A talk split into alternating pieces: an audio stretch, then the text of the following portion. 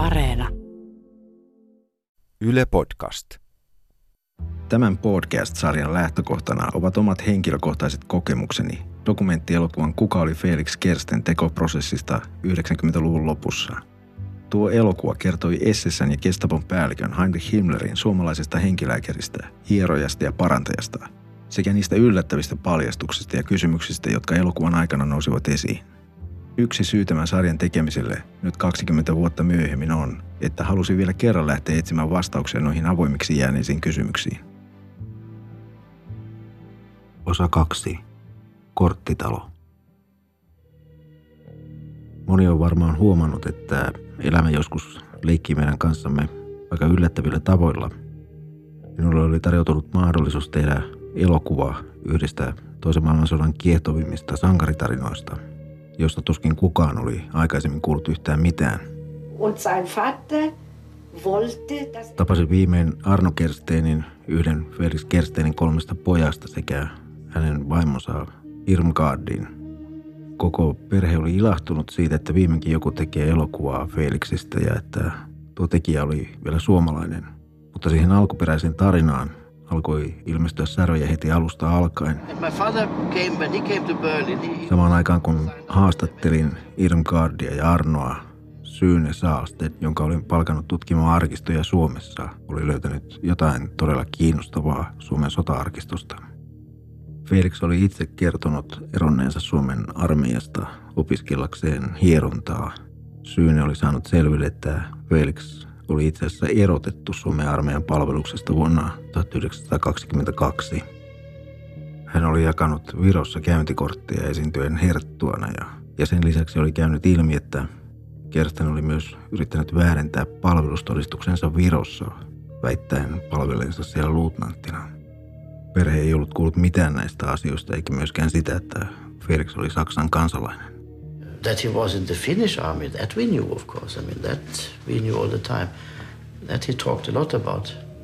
But the, the first part, being in a German army, that has never, he never told us. Soitin jälleen Jan Wellmanille kysyin häneltä, että mitä hän muisti siitä tilanteesta, kun näytimme dokumentit Arnolle.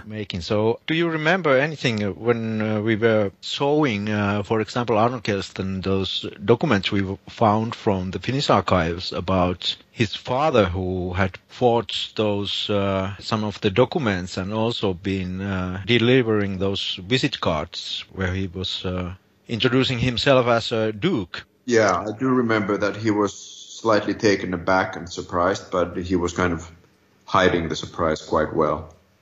Not giving it Arno oli vilpittömän yllättynyt näistä dokumenteista, mitkä hänelle näytimme, mutta toisaalta se oli ehkä vain pieni merkityksetön särö suurmiehen elämässä. Uh, created this hero mythology about his father. Lisää oli tulossa. Well, Arno very likable. Arno oli todella miellyttävä ja mukava herrasmies, hyvin älykäs, koulutettu ja todella auttavainen meille kaiken aikaa. Emmekä missään nimessä halunneet loukata perhettä ja kiistää sitä tarinaa, mitä he kertoivat. Dokumentaristeina meidän tuli tehdä omat tutkimuksemme ja tutkia jokaisen kertomuksen tausta ja faktat –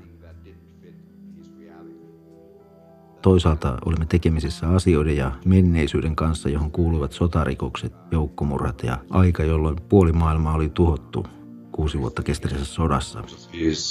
Character, very, very straight, very vertical. So it was interesting to listen to his version of his father because it was basically a mirror picture of what the father had written in his book. But of course, we had to do our own investigation. Vuonna 1922 Viron pääesikunnasta oli lähetetty Suomeen kysely, että kuka oli tämä Felix Kerste, joka pyysi todistusta palveluksestaan luutnantina Pohjanpoikien rykmentissä Virossa, koska he eivät löytäneet tätä omista luetteloistaan. Kuulusteltaessa Suomessa Kersten oli kertonutkin palveleensa Pohjanpojissa luutnantin palkalla, mutta Saksan armeijan Vääpelin univormussa. Joka tapauksessa epäilykset olivat heränneet niin vahvasti, että Kersteen erotettiin Suomen armeijan palveluksesta upseerille sopimattoman käytöksen vuoksi ja häneltä otettiin pois hänen sotilasarvonsa Vänrikkinä ja hänen nimensä poistettiin upseerien matrikkelista. Ennen lähtöään hän oli pyytänyt saksankielisen todistuksen että Suomen armeijan Venrikin arvo vastaa Saksan armeijan luutnanttia. Kaiken aikaa putkahteli esiin uusia dokumentteja, jotka kertovat toisenlaista tarinaa kuin Kerstenin muistelmat kertoo. Seuraava dokumentti oli valokuva Berliinistä vuodelta 1923. Selvästi sama mies, veikeä hymy, viikset olivat nyt poissa, tyylikäs takki, housut, nahkasaappaat, ratsupiiska toisessa kädessä. Kävi ilmi, että Felix Kersten oli esiintynyt näyttelijänä ja ekstrana. Saksan elokuva-arkistosta löytyy merkintä, että Felix Kersten oli muun muassa esiintynyt merkittävässä roolissa elokuvasta Geknechtetä Seelen. Elokuva oli ollut lapsilta kielletty. Aus diesem Dokument geht hervor, dass er äh, sich auch als Filmregisseur betätigt hat. In 1924. 1924, ja. Sitten vuotta myöhemmin Felix Kersten oli allekirjoittanut sopimuksen elokuvakäsikirjoituksesta suomalaisen ystävänsä kanssa nimellä elokuvaohjaaja Felix Feelar Kersteen. Ja sitten taas vuotta myöhemmin hän jo pyörittikin menestyksekästä hierontapraktiikkaa Berliinin hienostoalueella. Mietin, että mihin väliin mahtuvat opinnot hierojana ja tiibettiläinen mestari K. oppeineen. Elisabeth Lüben was a very, a very important lady in my father's life. In Holland, she was always in Holland, uh, the lady behind him, when he was unmarried, organizing the patients, the Noihin samoihin aikoihin astui tarinaan mukaan myös toinen salaperäinen hahmo, Elisabeth Lüben, jonka Kersteen kertoo olleen hänen vuokraimäntänsä tytär. Elisabeth Lüben seurasi Felix Kersteeniä tuosta hetkestä tämän elämän loppuun saakka Hollantiin ja Himmlerin esikuntaan ja lopulta Ruotsiin saakka. Lüben oli Kersteniä 12 vuotta vanhempi, toimia sihteerinä kirjurina ja käytännössä Kersteni oikeana kätenä. Hän ei ollut Kerstenin vaimo eikä rakastajatar, eikä tämä myöskään ollut Kerstenin sisar, ainakaan virallisesti, vaikka Felix kutsuikin Elisabetia useissa yhteyksissä sisarekseen ja Elisabeth vastaavasti Felixia veljekseen. Heidät on haudattu Ruotsissa vierekkäisiin hautoihinkin. Well, I think one possible thing to look at is the fact that he was always very, very closely aligned with top industrial and political elite. Felix Kersten saavutti ällistyttävän nopeasti aseman hierojana saksalaisen eliitin piirissä ja vuonna 1928 Kersten muutti Hollantiin, kun itse kuningatar Wilhelmina kutsui hänet hoitamaan miestään prinssi Henrikkiä. Kerstenin tarinassa oli aina siellä täällä palanen totuutta, mutta myös sellaisia palasia, jotka hän oli jättänyt kertomatta. Good uh, Keskustelimme Janin kanssa, mitä hän muisti vierailustamme Gut Hartswaldeen, joka oli aikoinaan ollut Kerstenin kartano, sekä keskustelustamme erään entisen keskitysleirin vangin kanssa, joka oli työskennellyt siellä sodan aikana. Siitä, kuinka kartano oli päätynyt Kerstenin omistukseen, oli ainakin kolme eri versiota. Yksi versio oli, että kartano oli Himmlerin lahja Kerstenille. Perhe kiisti tämän tietenkin. Toinen versio oli, että Kersten oli hankkinut kartanon omilla tuloillaan hieromalla noita pankkiireja ja kuninkaallisia.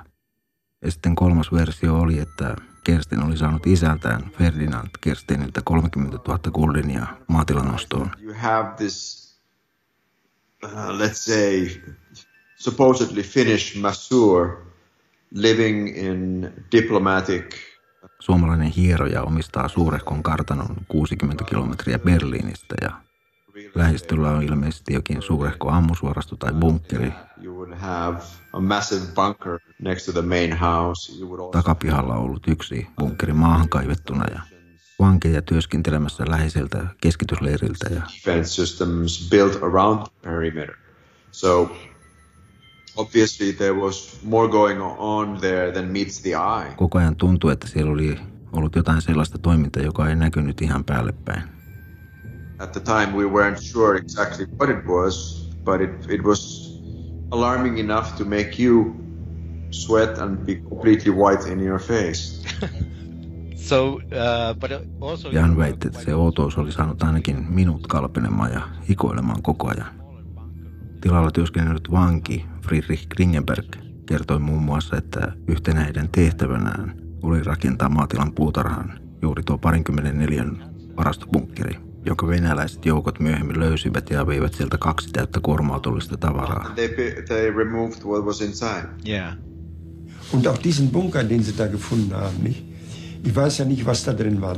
Ich, ich war ja nicht beim Einräumen dabei. Aber da werden die wahrscheinlich ihre ganzen Wertsachen alles drin gehabt haben, nicht? Da sind zwei volle Lastwagen, haben sie rausgeholt aus dem Bunker. Die Russen. Die Russen. Zwei volle Lastwagen. Zwei volle Lastwagen.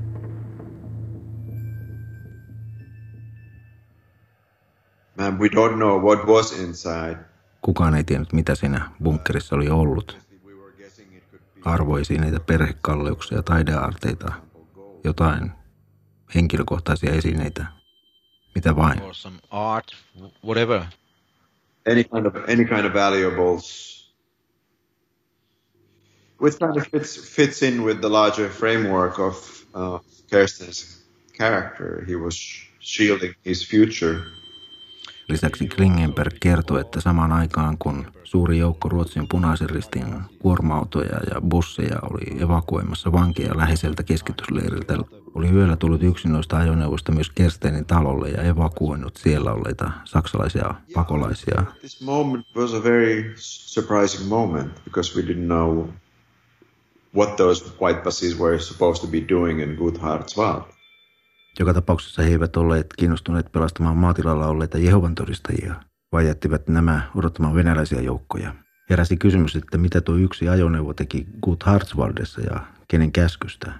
Olimme yhtäkkiä oikeasti keskellä kaikenlaisia mysteereitä, emmekä oikein uskaltaneet edes lähteä arvailemaan, että mistä oli kysymys. Tuntui myös, että suuri joukko historioitsijoita oli jo päätynyt luokittelemaan Kerstenin historiallisesti epäluotettavaksi lähteeksi. Hollannin hallitus oli sodan jälkeen asettanut tutkimuskomission laatimaan Kerstenin toiminnasta raportin. Ja tuon raportin lopputulemana Kerstenille oli myönnetty korkea hollantilainen kunniamerkki. Sitten historioitsija Louis de Jong oli tutkinut tuon raportin ja todennut sen johtopäätökset ja Kerstenin väitteet perättömiksi – muun muassa, kuinka Kersten oli onnistunut estämään koko Hollannin väestön pakkosiirron Puolaan. Author of it was Professor who was a, a distinguished Englantilainen historioitsija Sir Hugh Trevor Roper taas katsoi, että Kersten oli ollut vain kärpänen rattaassa, joka luuli pyörittävänsä tuota ratasta. Uh, I realized that there were depths below depths at every point. Israelin johtava holokaustutkija Jehuda Bauer oli vielä jyrkempi. The context in which this was done is a context of webs of... Hänen mielestään kysymyksessä oli laajempi valheiden verkosto, jossa kaikki tahot cannot really um, fault this man who uh, invented these stories uh, from a subjective point of view. Kersteinin tarinassa aina pieni palanen faktaa tuntui jotenkin punoutuvan sellaisen mielikuvituksellisen kudelman avulla toiseen palaseen faktaan.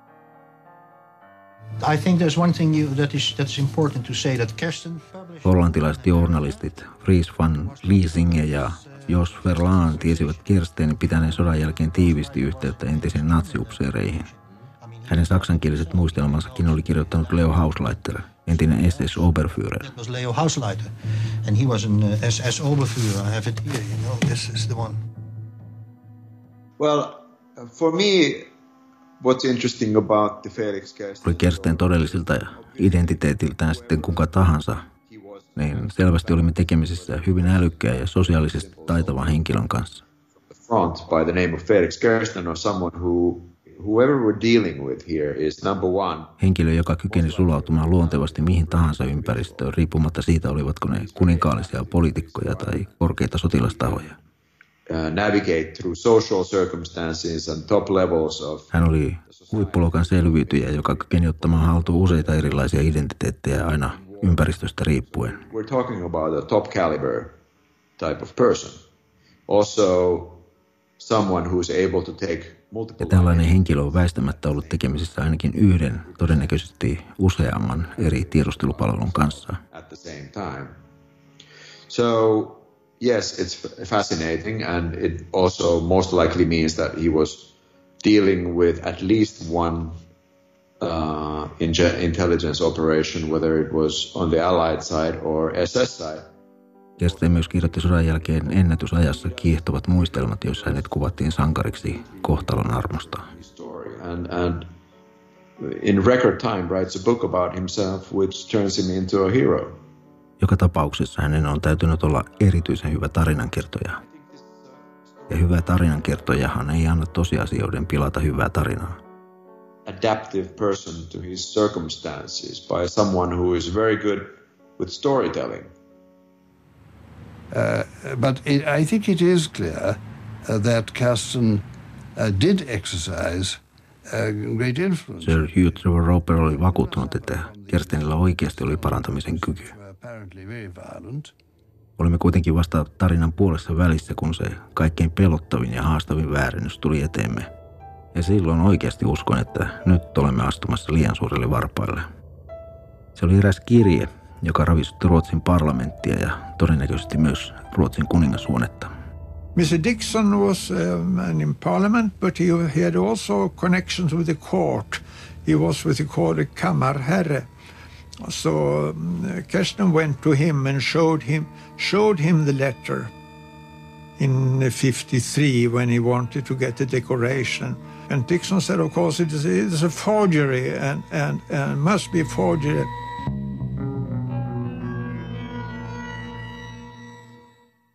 Sarjan on äänittänyt Arto Koskinen ja Ville Välimäki, ohjannut ja leikannut Arto Koskinen ja myös käsikirjoittanut yhdessä John Bernsteinin kanssa.